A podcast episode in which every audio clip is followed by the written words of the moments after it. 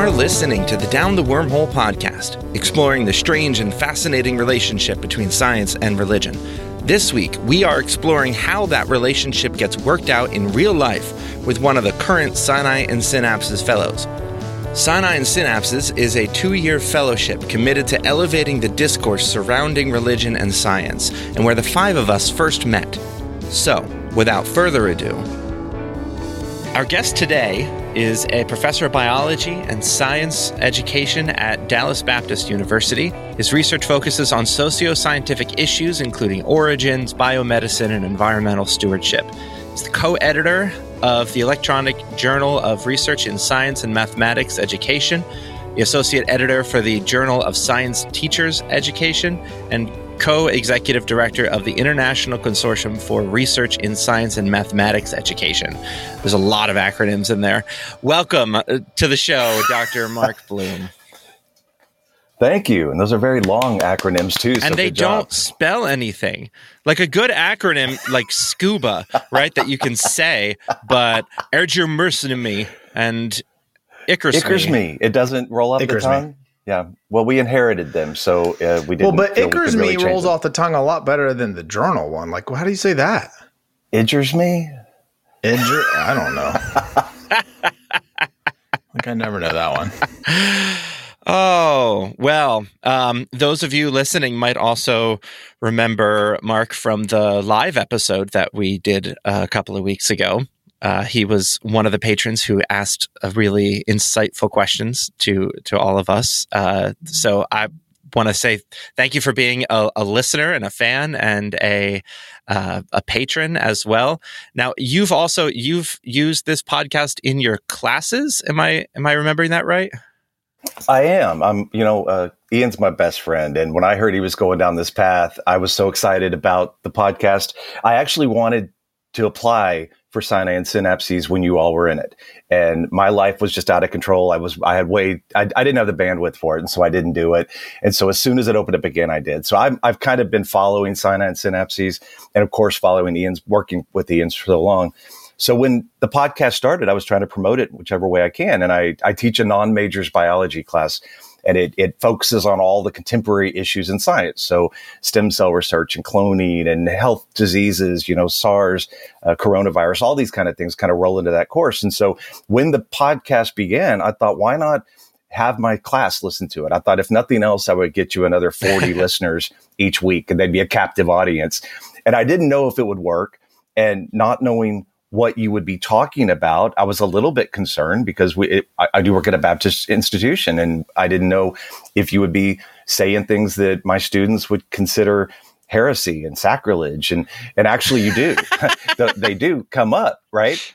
And, and my students are from, they're not science majors. So I've got biology, I've got, uh, you know, religion majors, philosophy majors, business majors and and I was curious as to how they would approach that. So I began the course with the a, a lesson one day on dialogue, on how we can dialogue with each other, and how I, I set up bold statements like uh, women should not work except in the home.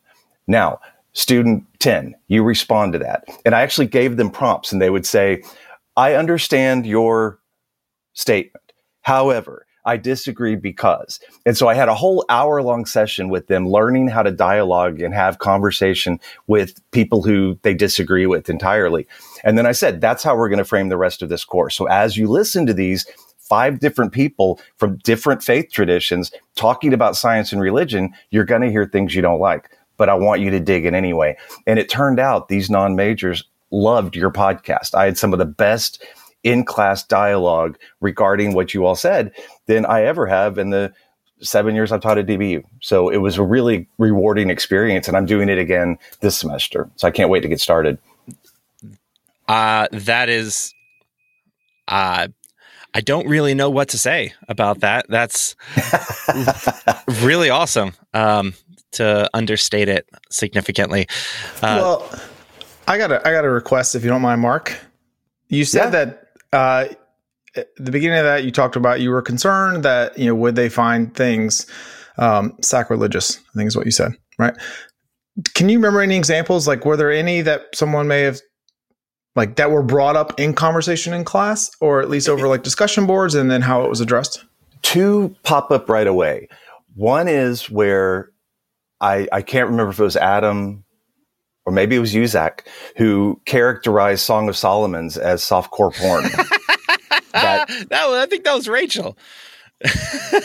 maybe it was. Maybe it was Rachel. Yeah, uh, I know. And we all agreed that hit a sense. Well, exactly. And so my students did not like characterizing mm-hmm. scripture that way.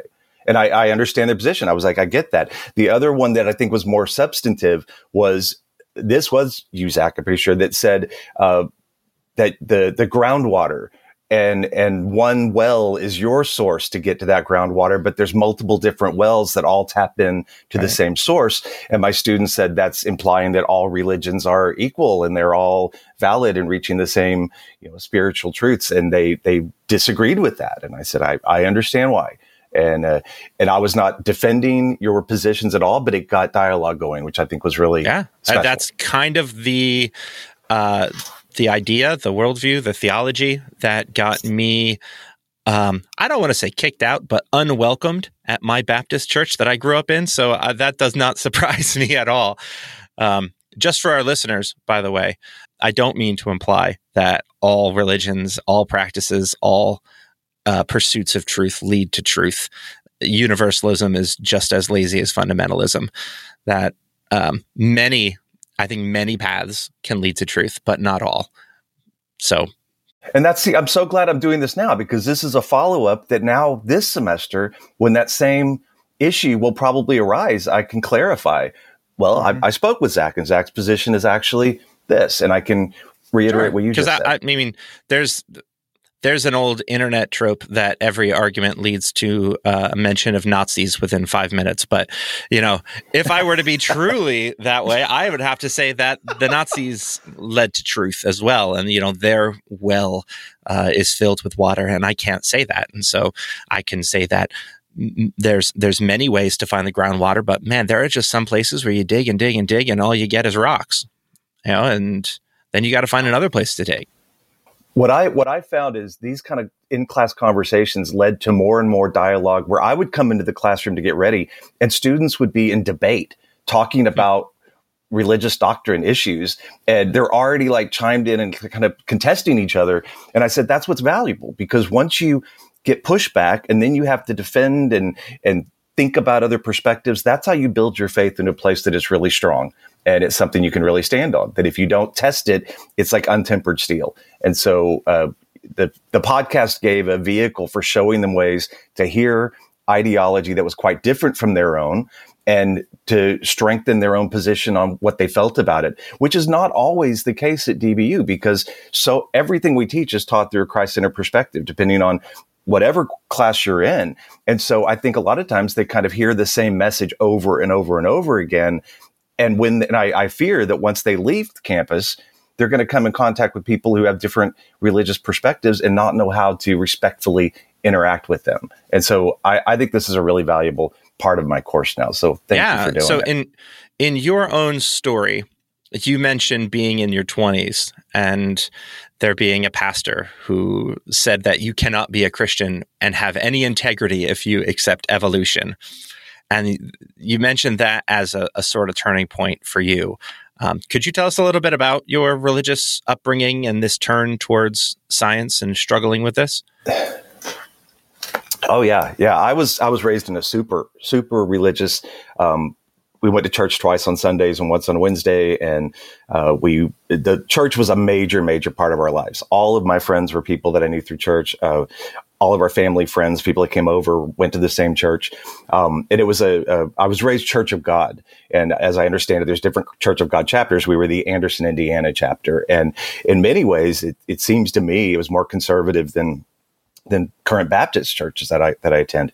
Uh, my parents met at Anderson University which is a Church of God institution, and uh, they used they had the pink sidewalks and the blue sidewalks, and to keep the boys separated from the girls. I mean, it was a very, very, very conservative.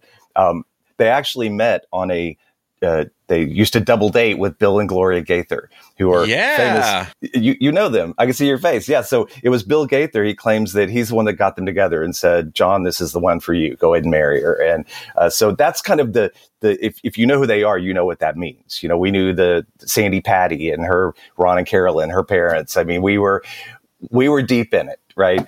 And, and so that's all I really knew. But I also, I have a God given inclination towards science and nature. That's what that's what fuels me. That's what excites me.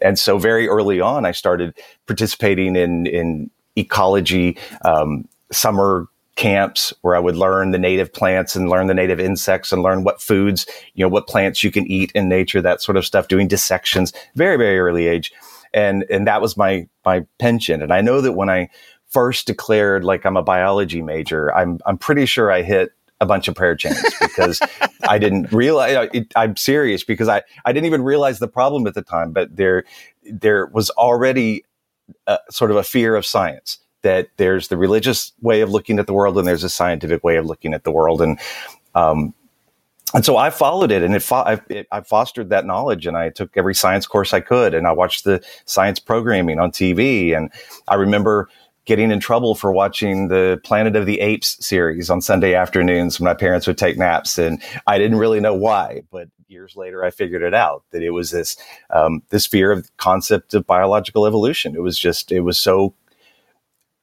demonized in in our culture that this is just something so wrong and and well you know you know the stories you can look at answers in genesis and others and see how they lead it to hitler in five minutes as you would put it right um, so yeah, you know, I, I was, I remember studying in, in high school and college, getting a biology degree and it was a Sunday morning. And it, it goes to show you, cause I, I think people who don't grow up in our world may be surprised to learn that a pastor would have the subject of a Sunday morning service on evolution.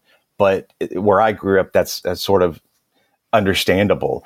Um, so he he said you can't be a Christian and have any integrity and accept evolution. And by that point, I it, it, made sense to me as a way of explaining change in species, change in populations over time. That I thought that's a real line in the sand. And as you said, you were kind of pushed out of your community, and I find that's very much the case. Unfortunately, in uh, in American evangelicalism, that if you deviate from the norm, you're kind of crowded out and pushed away and and that's why I I really make it an issue of not saying here's my beliefs all the time. I try to say here's the scientific perspective and here's why scientists adhere to this way of explaining it. And if you disagree, you may disagree, but it your opinion might not be a scientific explanation. Uh, I just did that in a discussion in my non-majors class this week, and I said, you know, who in here, and I've got a class of forty, and I say, who in here knows someone who had some terminal illness and was given weeks or months to live and then was healed. And there's every semester, there's hands that go up and people know of people and I'll let them give me a brief, you know, they had a tumor and it was inoperable, but then they went in again and looked and it was gone and they were healed. And I said, so what explains that? What, how, how, how do you explain that? And they say they believe it was divine healing. And I said, okay, who, who agrees? Is it divine healing? And hands go up. That, that makes sense. And I said, okay, However, that's not a scientific explanation. So dig deep and come up with a scientific explanation. What, what scientifically could explain that same phenomenon? And they think for a while and reluctantly they'll finally say, um, antibodies were produced that attacked the cells and killed the tumor. And I said, that's a, that's a scientific explanation. Absolutely. Now, does it mean just because we have a scientific explanation that's right? And they say no. And I say, that's how we're going to approach science in this course. We're going to show what, how scientists explain things and why they explain it the way they do using physical evidence and natural causes. And once I do that, I think it diffuses the situation because it says, I'm not going to judge you if you believe God healed that patient at all. I'm going to leave room for that in, in my worldview. And I do leave room for that. I, I'm not a philosophical naturalist. And so I explain what that means that if we, I said, everyone on this campus holds the view that there are things that extend beyond reality and are explained outside of the laws of nature. And that's perfectly acceptable in my field. And so I think by doing that, I'm not doing what that pastor did. I'm saying in here, you're safe to have an opinion that differs from science. Absolutely. And you're in a protected space. Unlike what that pastor did, which was to say, you're able to have an explanation of the natural world that differs from my interpretation of it based upon scripture. That that's what he was unable to do. And I want to foster a, a, a way of looking at the world that has room for that, to accept people who may think differently. Yeah, that's actually exactly my turning point as well was uh, my pastor from the pulpit said that the only reason that you would have to believe in evolution is if you believed that God couldn't do it and you didn't have enough faith. And I realized maybe I don't belong here anymore. well, and I always said, what if that's the plan he had and that's the process he wanted to use? You know, who who am I to condemn that? You know, I, I did an exercise one semester with my students, and I said, "There's, you know, basically there's four views of the origin of all the diversity on life, right? Like if we could we could I know there's more than this, but we can kind of lump them into four categories. And I say there's one that's young Earth, 6,000 year old Earth, everything was made in its present form. We'll call that A, A option. There's B option that the Earth is real. I hope I can remember them all the way I divided them up. There's the uh, old Earth, very, very old Earth, billions of years old, but everything was made in its current form. So that could be option B. There's really, really old Earth and biological evolution accounted for the origin of species except for humans. Because hmm. mm. that's something i've learned that in, in the world of grown up that's special. That humans were made specially separated from the rest of the animal kingdom. Or there's d which is old old earth and biological evolution accounts for everything. I said so those are like the four different camps we could choose. And i said identify which one you are. You're not going to have to tell me but figure out which one you're in. And i said what if we divide it into the four different groups and lo and behold, we have a special guest visitor today. God is in the house and he comes here. And we get to ask him one question. And we're going to say, which one of these is right?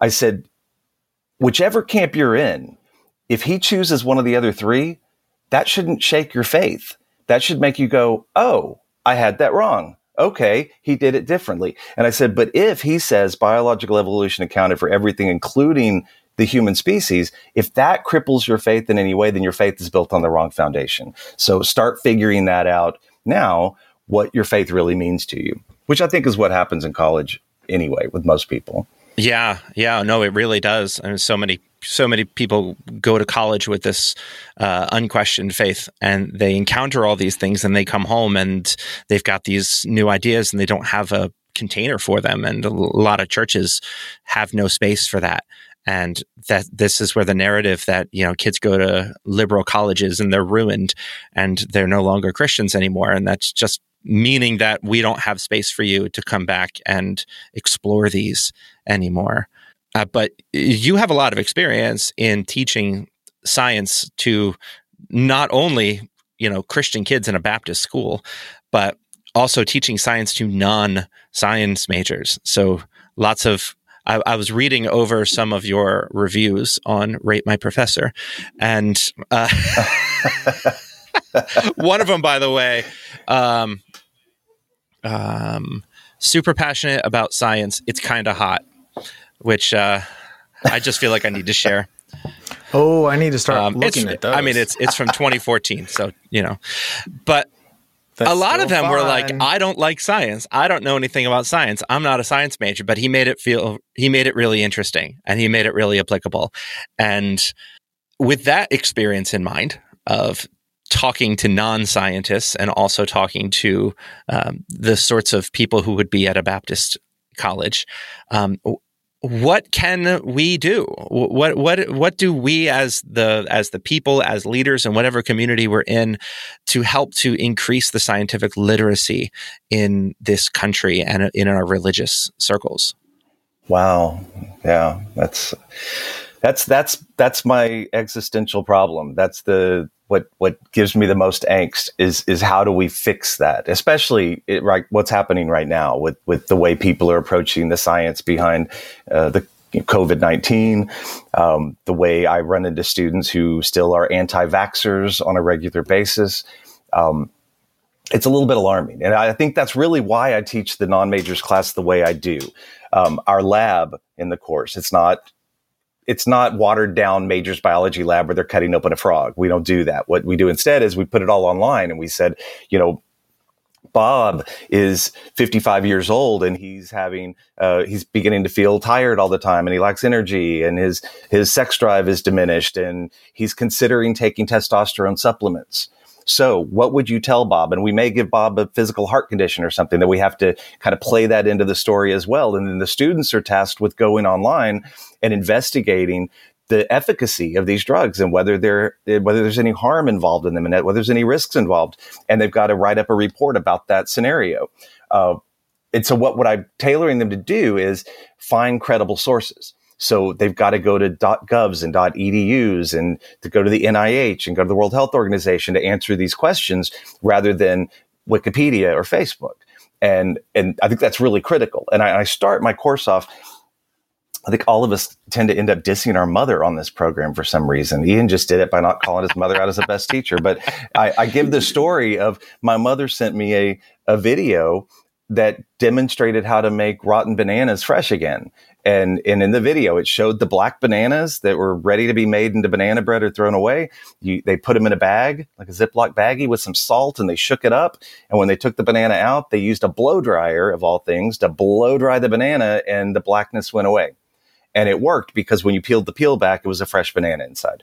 Um, and the video had not been edited. You could tell it was perfect. And I had to politely let her know that we're just looking at some trickery, that there was some heat sensitive dye that was put on the banana, that it was fresh all along. But I said, the internet is just filled with misinformation like this that is and that was that was a pretty blatant example that most people would have gone ah, i don't buy that but you know you you've talked about the deep fake and and how they're they can just misrepresent so much these days that searching out critical uh, good sources and having that healthy healthy skepticism is something that i really want to foster in them because we've got a very unhealthy skepticism right now where you know the the ivory tower people. Well, they just lie to us and they're in it for the money. And that's why all those climate scientists are living in mansions. You know, that's it. It doesn't it doesn't make sense, but yet it, it, it reads into a narrative that they kind of like to believe in this postmodern era where, you know, the big authorities not really watching out mm. for me. And so I, I'm trying to teach them those critical thinking skills and finding credible information, but boy, what we're what we're seeing right now shows us that the pushback is so extreme that we want answers, we want simple answers. So when a doctor in Plano or wherever it was says, "I've cured COVID with zinc and some other drug that we use," even though the World Health Organization hasn't solved it and the CDC hasn't solved it and the NIH hasn't solved it, people want to jump on that bandwagon because it's what I want to hear because I'm tired of being home for six months. And so there's, there's something in our humanity that we just want answers. We want to be in control and science doesn't always do that. So I try to let my students know science is messy. Science is messy. we, we come up with an idea and then we realize that was wrong and we have to fix it. And we keep kind of trying to approach a better and better explanation and try to approach towards truth. But science doesn't give us truth. It gives us the best explanations we can come up with, with the evidence that we have and the knowledge that we have. And so when we teach science in a way that it's this block of material in a book, here's the answers, students love that. But when they realize all the work that went into generating that, they don't see that part of it. And so what we're witnessing right now is the ugly part of science. Uh, it, back in March, they were saying kids don't seem to be getting COVID. And then a week or two later, they're like, oops, they do get COVID. And then we're learning that, you know, it's it, everything keeps shifting and the recommendations keep shifting. And the public has a general tendency to say, see, they don't know. They keep flip flopping and changing their mind when really the flip flopping is adjusting and adjusting the course and trying to get better, better and better recommendations as we go. But it is a frustrating thing. And I think if we can teach the non major students that that's how science works, then they won't judge it so critically in times like mm-hmm. this when they see it not being yeah. clean. So, two things.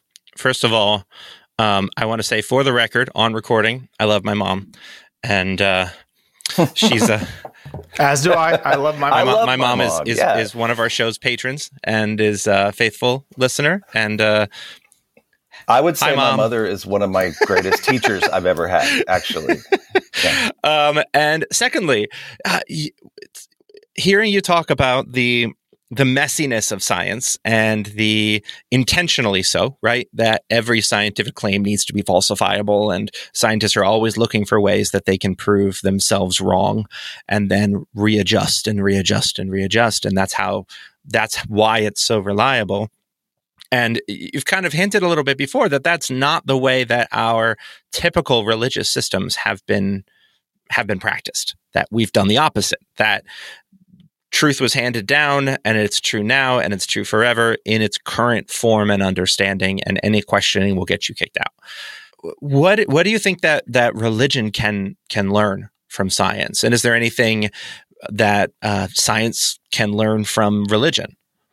I can't speak for religion generally. I can speak for the pocket of religion that I that I swim in, that that I was raised in, and uh, I didn't get pushed out per se. I kind of did back when I was 20, but I came back in and they let me back in. But the reason they let me back in is that I'm very respectful and very polite. And I, I know I have cultural intelligence. And so I know the things that can upset and trigger my students. And so I'm very careful not to do that. I try to be very respectful, not just out of self preservation, but out of respect for them. I want them to be able to learn and grow and learn to dialogue.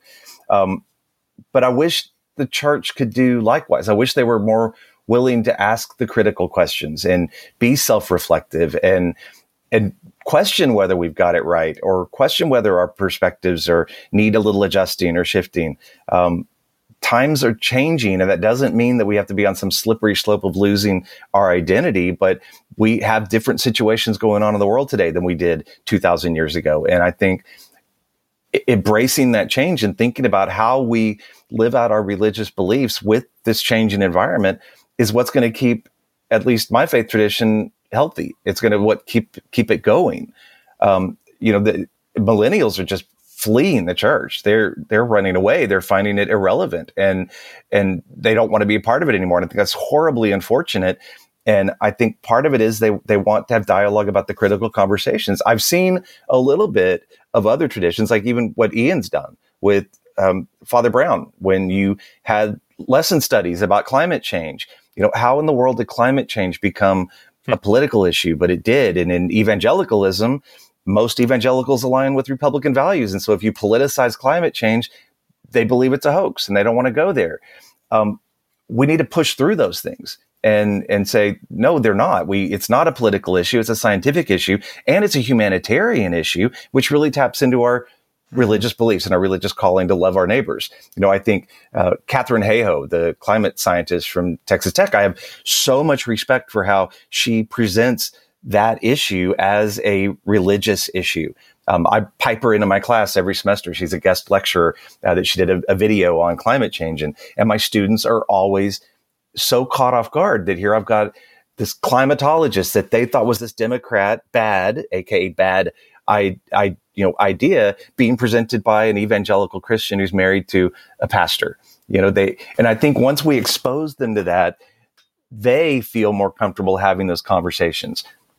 Um, I, I have a nutrition class I'm teaching and, and yesterday I, I took the whole class to do a, a quiz over equity in health across the globe and across the United States. Oh. And I had a series of questions like, you know, uh, in, in the white neighborhoods, uh, there's 33 acres of park space per thousand people. How many acres are there in the black and hmm. brown mm. neighborhoods? And I gave them multiple choices and it went from, you know, kind of approximately the same, 28% to just an extreme uh, lack of park space. And my students were amazed to learn there's 1.6 acres, I think, per thousand people in the black and brown neighborhoods. There's four, t- no, like four times as many grocery stores in the white neighborhoods as there are in the black and brown neighborhoods. That there are uh, a 15 year disparity in life expectancy between different counties in the United States. Um, I, I, had a whole series of these questions, and when I got done, I said, "You're saying this is a nutrition class? Why am I doing that?" And I said, "But because it's mm. all connected." right? If there's not grocery stores nearby, you may eat fast food a lot more often, which leads to poorer health, which leads to shorter life expectancy. If there aren't green spaces, you don't get out and exercise as much, which means poorer health and lower life expectancy. I said all of these things are related to nutrition, and you need to expand your worldview to see that. And I said, I, I do this, I want to do this today because of the cultural issue going on with Black Lives Matter across our country right now. I said, because it has largely been politicized as a democratic thing, and because evangelicals so often align with the Republican uh, perspective, there's a fear I have that you're going to think caring for our black and brown neighbors is a democratic or liberal ideology, and it's not. Black Lives Matter.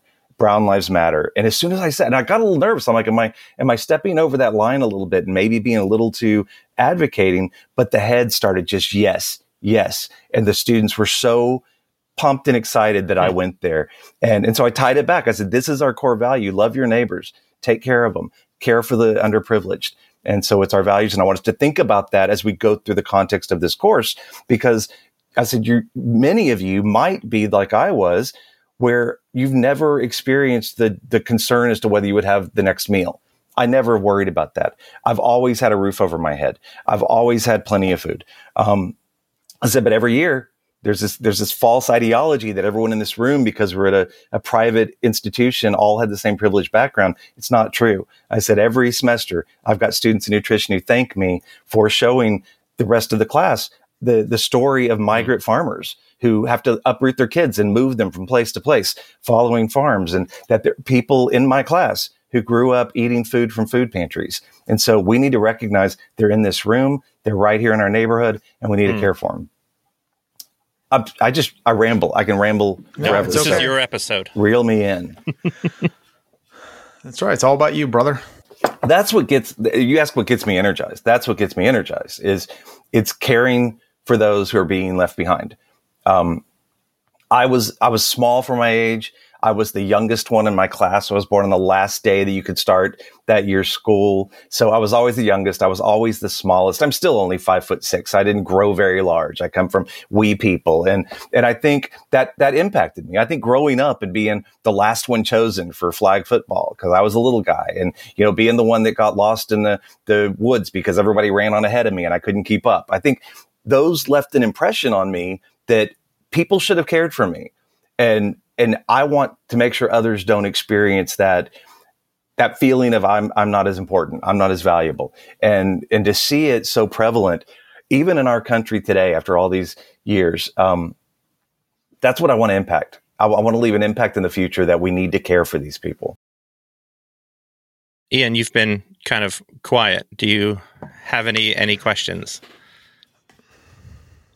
Not yet. Uh, I'm just here more for moral support for my two buddies. I I mean I love I love the activity that you just described. I, I, I think we've talked about it in the past, but I like the way you took the activity with your nutrition class, um, and having them like a, see something at least experience something so that they can better understand this. Not you know the idea here is not for it to be a political issue which it has become.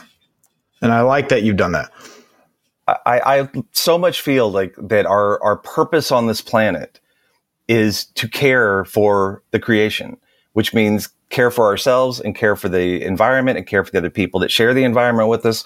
And so also in nutrition, I bring up, you know, social justice with the migrant farmers and, and who's having to harvest the food and what they're having to eat because of the, the poverty levels that they're in. I bring up environmental justice. So we look at the impact of climate change. And, and Zach, we ate crickets Did you really? last year when we were still able, yes, when we were able to gather as a group and, and actually interact with people and put things in our mouths. You know, I brought, we brought food in and, and I brought crickets in. Everybody ate crickets and, and it was, it was exciting and uh, interesting. Um, so I bring in environmental justice. I bring up social justice. We talk about animal well-being. Uh, uh, how the animals are treated. And I said, even though, you know, you may not think that's as much of a concern to kill an animal, I still think it's something to say they should actually at least live in dignity. Because if we can treat animals horribly, that I think is one step closer to treating other people horribly. And, and so we need to care for our environment. So it's very much a pulling back the curtain and exposing people. I don't think these people, I don't think most people are bad. I think most people don't realize what's happening. I think we go through life with these blinders on and we think life is like my life. Like that's the lived experience that humans have. And so I say, no, I want you to see. I want you to see that other people live in a totally different way than you do. That some people, you know, I, I know people who, uh, my own wife said that there were times when they when they were very poor and they were given a box of ramen and say that's your food for the week. You can eat it all right now, or you can spread it out over the week. I didn't know that experience, and so to see that and understand that, um, I, I've got a 12 year old daughter that I swear she's got it. She's my arc and I'm trying to pour everything into her to carry on my message in the next generation. And I, I take her everywhere. I want her to see the world. And so I took her to Panama this year and, and she saw how people live differently. And, and I, I'm trying to teach her how we respect them, even though they may not have shoes on their feet and, or pants on. They may be running around in diapers. And, but that's, that's their experience. And that's, that's, we need to love on those people. Um, eat different foods, try different cultures, see how different people mm-hmm. live. Um, that's how you gain the empathy for people that are different. And, and I, I just think we need to understand that. By the time I'm done with my class, most of my students have significantly cut back on their animal protein intake because they, they see how factory farms work and how the, the lives of the animals that, that live there.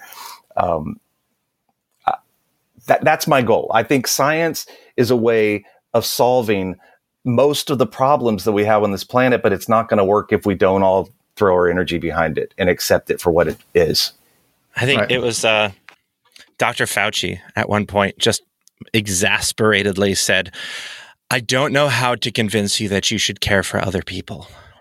And I, I have never felt yeah. more connection to a scientist than in that moment. It was like, that's that's my entire work. That's my whole job is I don't know how to convince you that you should care about other people. I think it was Bethany in in the episode, the crossover episode we did with color correction, who said that all um, all dystopian situations, all dystopian movies and TV shows are just um, the stuff that's happening to black people now happens to white people, and then that's your dystopian nightmare. Yes. um, yeah. and that th- this is happening and that all of this is connected to to that issues of of justice. And it's it's messy and dangerous to even question that. Um, i mean it got jesus killed. That's what hurts my heart. That's what that's what gives me that's what hurts me the most right now is you know, the the recent you know shooting in the back of a black man that by an officer it felt to me like we're right back in the 60s again. And and that we shouldn't have gone back that much in and how do we make people care? And i don't think they can care if the other is otherized and if the other is abstract. I think they need to experience that person. And and i think you're helping with that by bringing on the the um, the race issue into into your podcast. Like how is that science? Well it, you made it science and you brought it in and you're letting people hear from the the front line what it what it feels like. And i think that's so valuable. And that's what i'm trying to do where i work. And i think to add to what you both said i mean the the caring thing and i'm you know zach i'm glad you brought up fauci because you know i know i've said this to both of you before. The thing that really bothers me the most you know is the fact that with everything we're dealing with right now it seems to come down to uh, not caring for others you know, when you look at the pandemic, um, the fight and the ridiculousness around masks. And I'm not wearing a mask. You're not going to control me. The government's not going to control me. And it's just like we're trying to get you to care for other people, you know. And um, and then when they follow, when people you argue against masks, and then they follow it up with, "And I'm a strong Christian," and blah blah. blah. I'm just kind of like, if if you were, you'd wear the mask, right? And it just and so the other day we went out on a boat with some of our friends that we've been hanging out with since the beginning of all this. And um, while they're just interacting with other people who sometimes would start getting a little close who weren't wearing masks with signs up everywhere asking to wear masks. And you know and the kids and i were there and our friends and their kids were there. And you know i was to the point where i really wanted to turn around and say you know thank you for making it clear that you don't care about me and my family you know, here I am wearing a mask, knowing that it's doing more to help you than it is me because I'm wearing my mask. The least you could do is do the same. And it's it's just to me, it's and then when you see, you know, the the Black Lives Matter movement and you know the just the, the murder and attack on black and brown people in our country for centuries. Again, it just all comes down to you just it's like people just can't care for others. I, I just don't understand that. And that's what hurts me the most too. Is just this deep down of I don't see how you feel so threatened by a mask. This is why uh, I think probably my favorite one of the Gospels is the Gospel of Mark. Um, I mean, it's a great name, but hey, the Jesus in the Gospel of Mark gets so frustrated so many times, and it really comes out in the Greek, um, and not so much in the uh, sanitized English, but just just so many times where Jesus is trying to teach people how to be good humans, and it seems like they got it, and then the next thing the disciples do is something completely different, and Jesus is like, Ugh at one point he says, How long do I have to deal with you people? And I love that. I just I love I love the Jesus that is just so frustrated because it seems like such a simple concept. And mm-hmm. then not so much. So yeah. That's what I, you know in the current political climate, you know, with the the Democratic platform being so often characterized as socialism, but I'm like, you know, when, when Jesus fed people, it was called Christianity, right? When he said to do it, that's what it was. But now it's called socialism. It's this, the, the unhealthy ties between politics and religion, I think is, is really unsettling. And I think we often forget the whole, the, the whole I am second movement that I should look at others first and, and care. That's, that's really being lost in this generation, I think. So mm-hmm. Here, um, here at the end, I want to ask you a question that I have asked everyone so far. And that is what is the one thing you wish that everyone knew about the world? I think about the about the whole world, right? The whole universe, you could even say this. We're all made of the same stuff. We're we're all connected. Um, that I see creation very much as a manifestation of God in, in real form. This is, uh, uh, God is here. God is in this planet. This is his creation where he shows us his nature and we should love and care for it. We should respect it. Um, that's why, you know, I, I don't kill spiders in my house. I capture them and I let them go. Um, I, I try to avoid even silly little things, right? I know, Ian, I, I see you cringing, but you know, and, and, and when I when I have problem, when I have fire ants in my yard, I kill them, but it's not with a, a, gleefulness. It's a it's an unfortunate thing that you ended up here by the stupid behavior of these humans who carried stuff from South America over here, and now we have fire ants. And I regret that I have to murder you all, but I have to because it's not healthy to have you here. Um, I, I, give respect to living things. I give respect to non-living things. I see, you know, people going into national parks and defacing, mon- you know, natural monuments and, and hillsides. I, I find that it's painful to me because we're marring the beauty that God has given us as a way of, of seeing who he is and, and learning his nature. And we do it so with such abandon, it seems like we're willing to, to blow the tops off of mountains just to get the coal out from it when there's alternative ways of getting energy. Why can't we respect that mountain and treat it a little bit better? Um, the way we raise cattle, the way we raise poultry, it's, it's demeaning to the, to the, I'm going to call it humanity of these animals. It's, it's not, it's treating them so badly.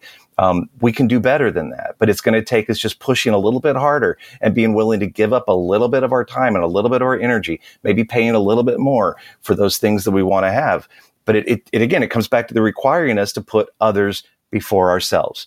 If, if I've got to pay a little bit more for my eggs so that those chickens are treated respectfully, then I should do that. Um, because we're all connected and because nature is the manifestation of God on earth.